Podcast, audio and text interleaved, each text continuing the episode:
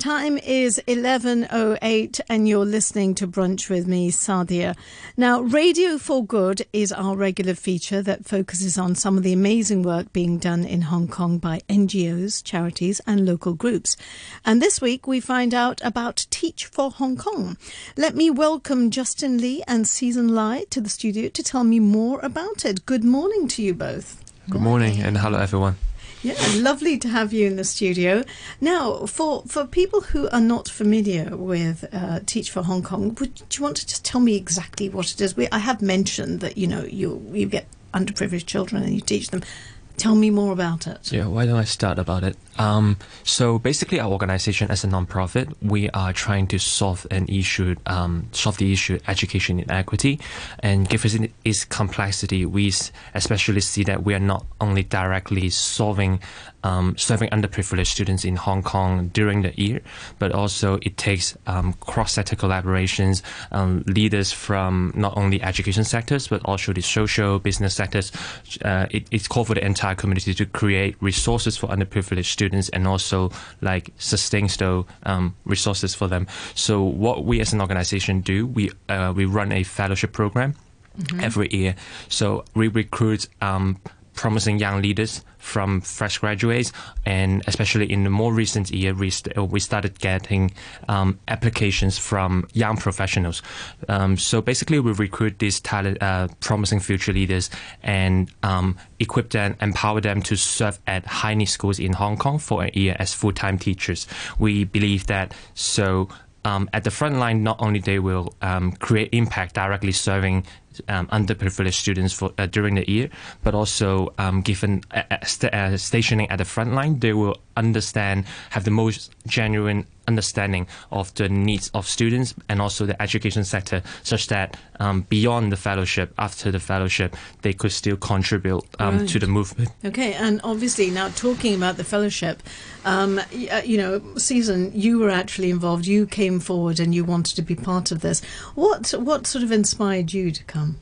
Actually, I'm a fellows back in 2020 to 2021, and uh, the reason why I joined back then, I was just a fresh graduate, figure out what I want to do after my my degree, and I was thinking, uh, education might be a good way that because I like to teach students when back in my secondary schools. So I think that that might be a career for me. So I come across these chances. So I think this is a good chance for me to have uh, exposures on what teacher like and test it out. Is it really something for me? And also it got a lot of chance for exposure, meeting like leaders from like the bank, like the different industry, like social innovations, like the business sectors, which give me a lot of exposure to really explore myself. So I do treasure this, opportunity, and then I joined the fellowship program. Mm. And what does the fellowship program actually consist of? You've talked about all the collaboration and things like that. I mean, for you, uh, you I suppose you know to teach is a skill in itself. So, what did you go through a whole process of understanding the whole teaching element? Yeah, actually, um, there is a summer institute around like July and August. Mm-hmm. Though there, though there is a six-week trainings on different topic, including like teaching or leader sharing, those kind of uh, elements. So in the teaching, we also got summer school where we got to practice and then teach kids around that time. So we have to pick up the teaching skills really quickly within that six week. Mm-hmm. But along the journey, we always have a learning mindset that we always ask our teachers, our mentors, and how we can teach better. So all of our partner school do give very good support to us. So uh, if you have a learning mindset, then you will be fine. Mm, that's yeah. great. Justin, you initially, when you were talking about this, you were talking about people from all sorts of backgrounds who are mm-hmm. coming forward. Now, you know, some of them obviously maybe from corporate and, and things. What kind of what inspires them to want to come and teach as well? I mean, what do they sort of get because they have skills that they can offer?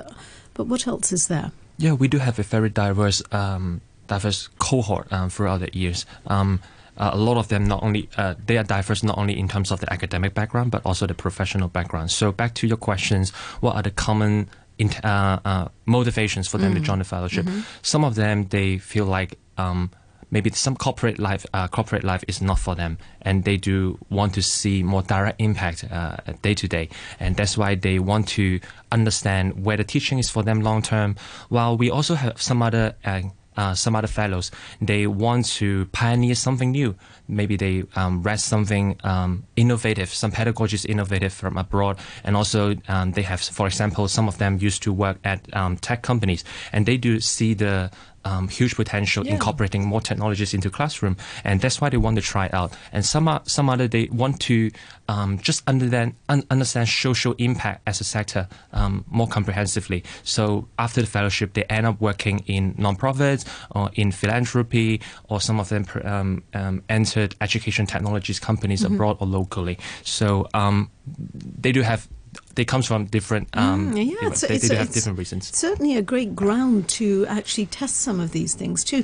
Now, really going back to say the children that you are teaching, what are the main challenges that you face as an organization? Because I mean, you know, when we're talking about underprivileged children, it's also about, you know, getting to them, but also going through to their families to make them understand exactly what it is you're doing. What kind of things do you face? Yeah, I can talk a bit first and see if Sure. Season has more words for that. Sure. Um, so we, we as an organization, we see uh, underprivileged students in Hong Kong mainly have two gaps, growth mindset and exposure. While Teach for um, this model is not only limited to Hong Kong, but there are many more countries globally that are also running the Teach for uh, fellowship model.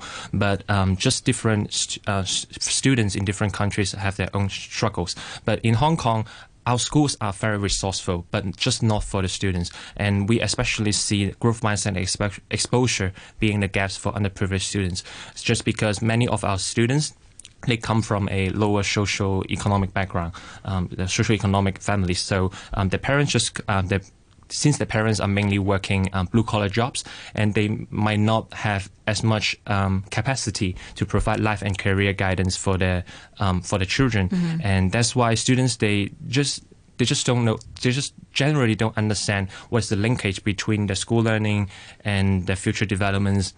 And um, and also they don't have as much resources attending extracurricular activities and also um, visiting um, different countries. So um, that's the two main gaps we see uh, in in our students. Mm-hmm. And season. Susan, you've had practical experience and you've seen it right from through your fellowship. What have you seen? Um, I can share a little bit more about my students' experience. So I can explain from like the exposure side. You can think of like my school is in Fanling, so it's a new territory. So my student like um, they don't usually go further like Mong Kok or even Tsim Sha Tsui or Central. So they're location like where they usually hang out is around new territories. Not even like the further away it's just just or Just within the radius within the region yeah. live, yeah. so that the person they met have similar lifestyle similar thinking uh, habit and similar background. So they kind of can't meet the people or lifestyle other than that. So their imagination on what their future could be is limited. But uh, I'm so grateful that I met some of my students. They are eager to learn about more of the world, what's happening outside, what more choices they can have. And these people are very motivated to get out of their comfort zone and they are eager or curious to know what is happening outside. So I am having the grateful like opportunity to spend time with them, like explore more opportunity outside.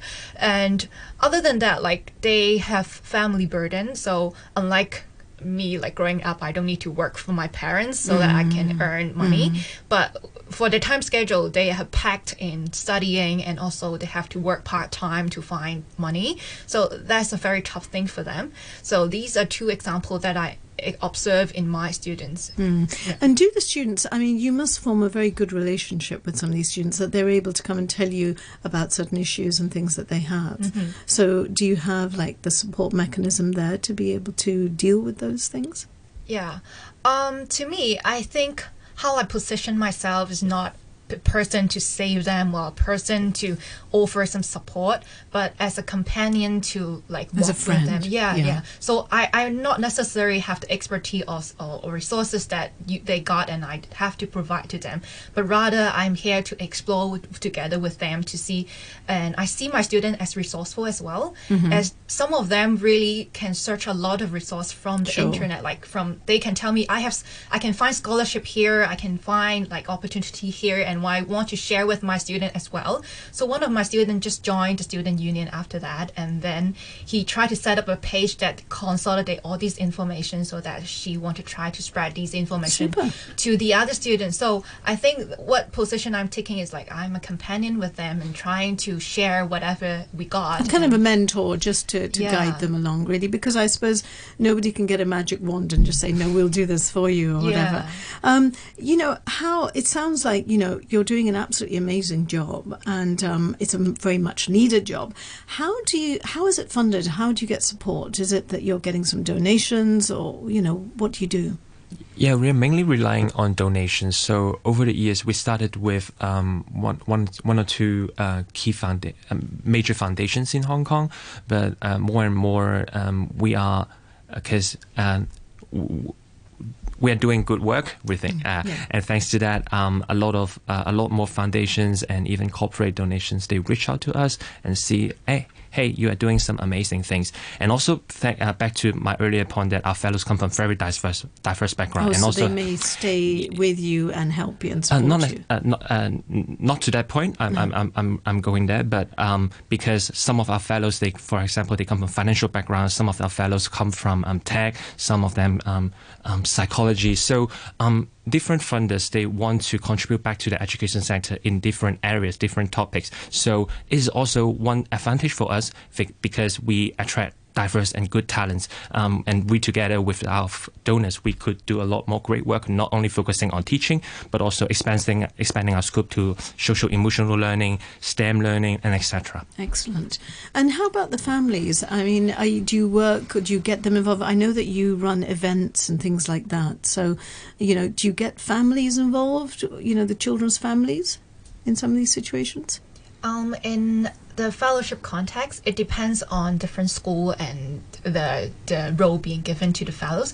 As some are being the class teacher and some not. So for the class teacher, they will have more opportunity to get in touch with the parents as they have to deal with the class uh, administration things.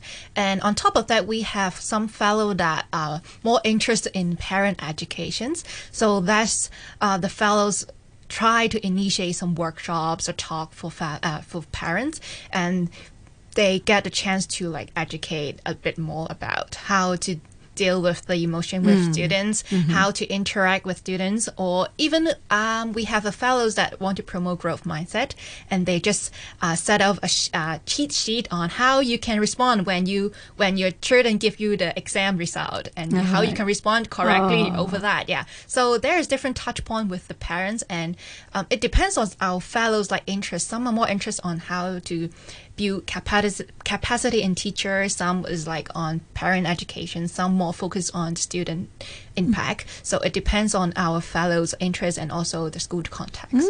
So, how big a team do you have total at the moment? I mean, what are we talking about? We have a really small team, um, only eight, um, but. Uh, we do think that we have we, we, we have a very young team. I think on average we are age um, 20, 20 27, something. 20, Oh, 27, 28. nice. Yeah. Yeah, on Uh-huh. average. So um, and we do have a small team. So um, but it also make us uh, make make Teach for Hong Kong a great learning place for our staff because we have a small team and we do a lot of different works and from from fundraising we just talked about and also to fellowship recruitment and then uh, running the fellowship and each of us still have to bear um, different kind of roles. So um, though we have a small team, but um, we are do, you are we do you looking to expand it? Is that something? Obviously, it's a nice, comfortable team at the moment. But you know, in future, would you see that you would like to? You know, what's your ambition? How would you like to see things in the next three, four years? Yeah, we would love to. So, um, started in 2015, w- uh, but then we only had um, two to three full-time staff, and Okay. and um, as uh, as the year passed, um, we grew from. Um, Back then, we we only had six fellows per year, and last year we finished our cohort with um, 35 or 36 fellows. So um, you can see it's a huge growth, and so so so has our team been. So um, yeah, And we are looking to expand. Did COVID affect you? Uh, obviously, COVID affected everyone. So, Mm-hmm. how was it during these times when we had all the restrictions, things like that? it creates more opportunities. Um, that's what we believe. Because our fellows, um, I didn't mention this point, but all our fellows recruited, they don't they, they don't come from an education background. They didn't do a Yeah. four year teacher training program. So um, and schools principals and the, and, and, and, and the teachers there, they do see that point. Our fellows' advantage is not in the teaching quality. We do we do ensure our fellows are up are up to the par to, to meet the school standard, but uh, they cherish more about our, our fellows. Um, expertise, what they can bring into Yeah, the the teaching team to the students. offer, yeah. Yes, so um, especially during COVID, because um, while other teachers, because what students need then is not just about classroom teaching, because basically everything is on hold, but how to keep them motivated and not waste, uh, not not spend the time wasted. So our fellows um, take a huge um, take a huge step forward and um, organize all kinds of different activities, um, company visits. Uh, workshops or even just mental support that is what students needed the most um, Yeah. It I is very much about an all-round experience, isn't it? That's what that's what you're looking at. That it isn't just about the school books and and the theory. It is about the practical, hands-on, and looking at the bigger picture, isn't it? Yeah, I think our fellow is quite agile. Like, do you m- remember, like back into March and April, there's like a special holiday, so like school just suspends suddenly, and our fellow just quickly think what else they can do through Zoom. Like they organize like art therapy workshops, they offer like Zoom chit chat session, like board game session over the Zoom. It create opportunity for them to get connection with the fellows or even the students, the- where they don't have the chance because they have to teach at school, hmm. and but with that chance they get to know more about what the students do usually what is their life and that create a bonding that helps them to teach better like after the whole What what are we talking about in terms of numbers of students that you're actually dealing with? Um, I think last year we reached uh, more than 3,000 students. Oh wow! So, yeah, uh, uh, about 120. And this is on Zoom. Um, is there any direct contact? And what do you? Uh, how does it vary? Yeah, sure. So I, I- think last year we started the school year face uh, face to face teaching, and then uh, COVID came back, and then we had to um, shift online and. And at the second half of the year, we, we shift back to face-to-face teaching. So yeah, we, fortunately, we do have uh, most of the time spending with students face-to-face instead of on Zoom. So how does that work? So, for instance, you actually get your fellows into the schools to do the sessions. So they take they are part of the curriculum, right? They are actually stationing at school. Right, Yeah, they are full-time teachers. Right, Yeah. right. And then and then they and, you have kind of reports and stuff as to the things that they've got in mind, and the school picks up on that. I guess the the schools would um, work with our fellows more on the curriculum teaching, but um, on the extracurricular activities, um, we do. Um, work very closely with our fellows. For example, we do have a lot of corporate partners and external partners, and fellows say if the fellows want to organize a um, case competitions, um, um, and then we line up opportunities for them. So we do work very closely with our fellows, and also we have weekly training because um, a six week training during the summer is not enough but also not it's not just about teaching skills. We really we really emphasize on um, we, we see ourselves as growing future leaders. So during the year on a weekly basis we do provide not only teaching skills reinforcement but also continually feeding them with uh, stimulations in terms of how they grow their fellowship and also um, some kind of social innovations education good best practices around the world Brilliant. for them. Well, that sounds brilliant, Justin and um, Season. Thank you very much for Thank coming in very much. today. Thank you. And I wish you luck. And please keep in touch with us as things progress. Sure. Thank you. thank you